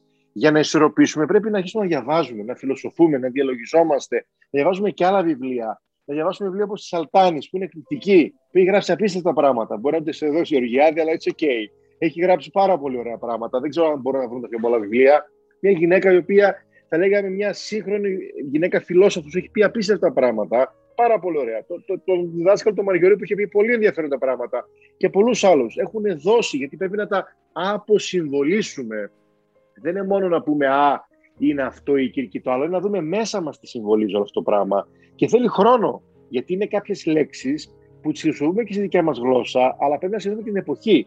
Και δείτε τι ωραία πράγματα μας έχουν δώσει για να μπορέσουμε να βρούμε το ηρωικό μας κομμάτι, το οποίο σίγουρα καλούμαστε κάθε μέρα να βρούμε τη δύναμη να ξυπνήσουμε και να καταπολεμήσουμε κάθε εποχή και όπου και να είναι ο καθένας, σε κάθε ζωή, τις δυσκολίες που θέλουν να σε καθυποτάξουν, να σε κάνουν δούλο ή να σε κάνουν να σε πάντα κάτω και να μην, να μην βρεις τις δυνάμεις σου. Δηλαδή να χάσεις τον εαυτό σου, να χάσεις τις δυνάμεις που ήδη τις έχεις μέσα, αυτό το θείο σπιθύρα, ο οποίος ξέρει να σου οδηγήσει πάλι πίσω.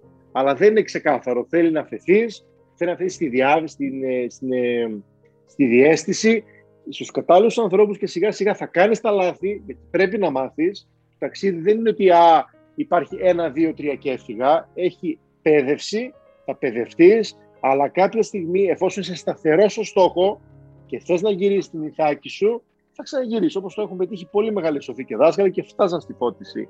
Θα γίνει. Το πότε θα γίνει εξαρτάται και από το κάρμα που έχεις, από το πόσο έτοιμος είσαι να πεις αντίο στις συμπεριφορές σου, στα αίσθηκτα, σε πράγματα που σε κατάνε στο γήινο κόσμο, σε εξαρτήσεις, στους λωτούς. Να βρεις αυτό το τόξο που δεν τυχαίο το τόξο που πηγαίνει ίσια στο στόχο. Όπως και ο Αρτζούνα είχε το τόξο που έπρεπε να πάει ίσια, πρέπει να βρούμε το τόξο που να μας πάει ίσια και το, όπως το τόξο ξεσκίζει τα πάντα για να πάει ίσια. Δεν υπάρχει να πάει στραβά για να πετύχουμε το κέντρο. Που το κέντρο είναι η απελευθέρωσή μας και να ξεκινήσουμε στην, στην, στην, πραγματική μας ηθάκη, δίπλα στον πατέρα, στον δημιουργό και να είμαστε όλα καλά. Γιατί στην ουσία για εκεί είμαστε. Εδώ πέρα απλά είναι ένα παιχνίδι, ένα θέατρο που νομίζουμε ότι είναι ωραίο, αλλά κάποια στιγμή κουράζει. Και λέμε τη λέξη όσο εδώ και μη παρέκει. Που τι σημαίνει φτάνει πια. Ήρθε η ώρα να αλλάξω. Αλλά αυτή η αλλαγή θέλει δουλειά, θέλει σύνεση, θέλει διάβασμα, θέλει ενδοσκόπηση, θέλει διαλογισμό και για να μπορέσουμε να κάνουμε την επέκταση. Αυτά έχω να πω στον παρόν. Λοιπόν, οπότε σήμερα ήμασταν χυμαρός, έτσι, νομίζω ότι ο κόσμος έχει πάρει πάρα πολύ πληροφορία. Ε, συνιστώ, θα σας βάλω και τα βιβλία στην περιγραφή. Ε, επειδή πλέον μπαίνουμε σε μια κατάσταση η οποία είναι λίγο δύσκολη, ε, ακούστε τις εκπομπές, αν έχετε δυνατότητα αγοράστε τα βιβλία, δεν τα αγοράζετε από εμάς, οπότε δεν βγάζουμε κάτι, έτσι. Ε, γιατί η καιρή είναι χαλεπή. Βέβαια να πούμε ότι για όσους θέλουν την ε, Κυριακή 7 Νοεμβρίου έχω ένα live στη Θεσσαλονίκη. Εντάξει, μέχρι στιγμής λέμε στη Θεσσαλονίκη, μπορεί να γίνει και από το σπίτι μου το live, γιατί με το χαρδαλιά ποτέ δεν ξέρεις. Αλλά όσοι είσαστε στη Θεσσαλονίκη μπορείτε να έρθετε να τα πούμε από κοντά. Ε, όσοι δεν μπορείτε να έρθετε, από όπου και αν βρίσκεστε, ε, θα τη δείτε την, εφόσον θέλετε, ε, την ε, ομιλία για την πρόβλεψη τι θα έρθει το 2022 live μέσω του Zoom streaming. Πληροφορίες θα βάλω το email μου από κάτω, θα το δείτε τώρα και στην οθόνη, οπότε όποιος θέλει στέλνει για να κρατήσει θέση γιατί και το Zoom δεν είναι και απεριόριστο και οι θέσεις και στη Θεσσαλονίκη δεν έχουμε το Παλέντε Σπορ και βέβαια πρέπει να έχουμε και κάποια απόσταση. Ε, τώρα δεν ξέρω αν είναι απόσταση, κοινωνική αποστασιοποίηση, πάντως πρέπει να κρατάμε λίγο τα μέτρα μας. Λοιπόν, Στέργιο θα ήθελα να σε ευχαριστήσω. Εγώ ε, να σας ευχαριστήσω όλους. Με, με έχει πιάσει πολύ απροετοιμαστό, δηλαδή σήμερα ήταν Συνειδητά το έκανα για να ανεβάσω τα γράδα, ξέρεις, Ωραία. πίεση έτσι. Γιώργο, θα ήθελα να σε ευχαριστήσω. Να σε ευχαριστώ και εγώ Κάρκη για τα αστρολογικά. Ήταν ένα ωραίο ταξίδι. Ήταν τροφή για σκέψη και για ερωτήσεις. Έτσι, είναι. τροφή για σκέψη δίνουμε. Να είστε καλά. Χρειάζεται. Να είστε Καλή καλά. συνέχεια και ό,τι και αν κάνετε. Γεια σας.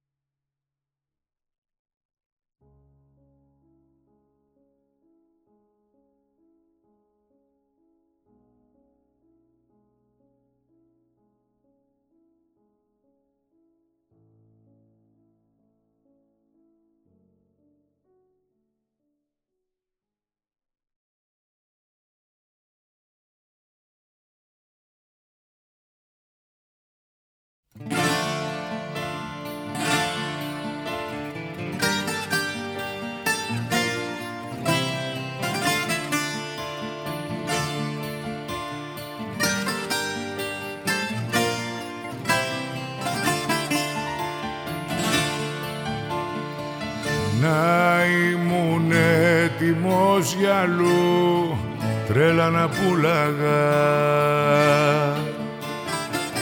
Τα θυμωμένα κύματα να τα τραγουδάγα. Να ακούσουν εκεί οι άνεμοι μήπως καλμάρουνε. Να πάρω τη ζωή μου πια και να σαλπάρουμε.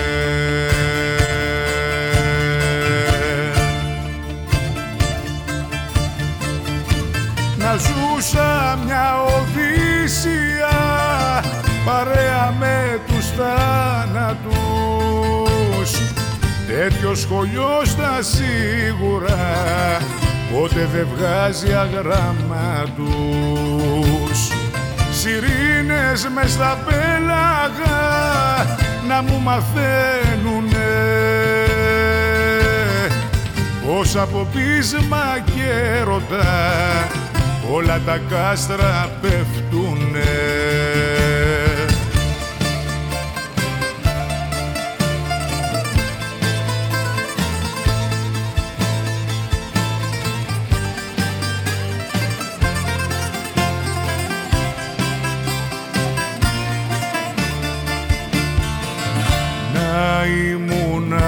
Του κόσμου αυτού πάλι το μπέρδεμα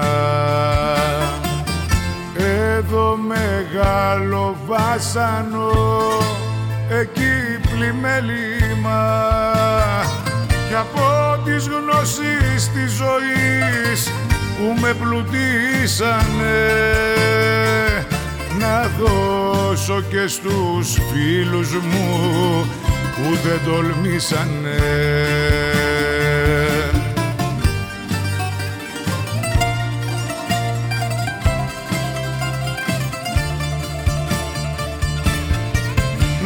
να ζούσα μια Οδύσσια παρέα με τους θάνατους.